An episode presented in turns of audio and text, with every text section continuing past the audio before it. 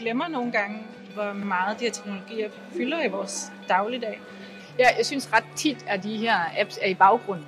At jeg tænker ikke så meget over det. Jeg tænker meget mere over den data, øh, jeg får, og jeg prøver at interpretere det, men jeg tænker ikke så meget over selve appen. Mm. Og den struktur også, den, den app giver til min krop, altså den strukturerer jo min krop på, på en måde.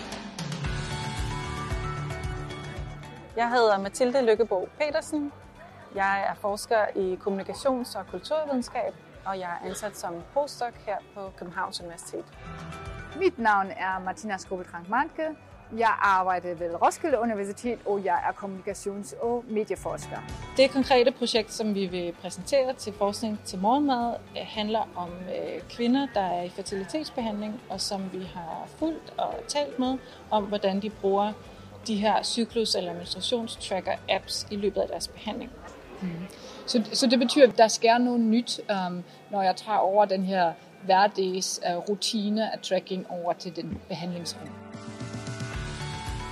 Altså som designer, der får man ud af, af vores uh, oplæg, altså meget uh, konkret inspiration, hvordan skal jeg designe de her sundhedsop. Som sundhedspersonale, der får jeg så lidt inspiration på den, altså hvad foregår der egentlig i brugeren eller i patienten, um, når de uh, bruger den her teknologi, hvad oplever de, og så lidt mere på et meterniveau, eller lidt mere holistisk set, så kan jeg lære lidt mere omkring uh, brug af digitale apps og kropsbevidsthed. Uh, og hvad gør det med, med vores krop, når alt bliver dataficeret. Mm er de her selvtracker-apps andet og mere end bare et godt værktøj for patienter? Hvad betyder de egentlig for behandlingen?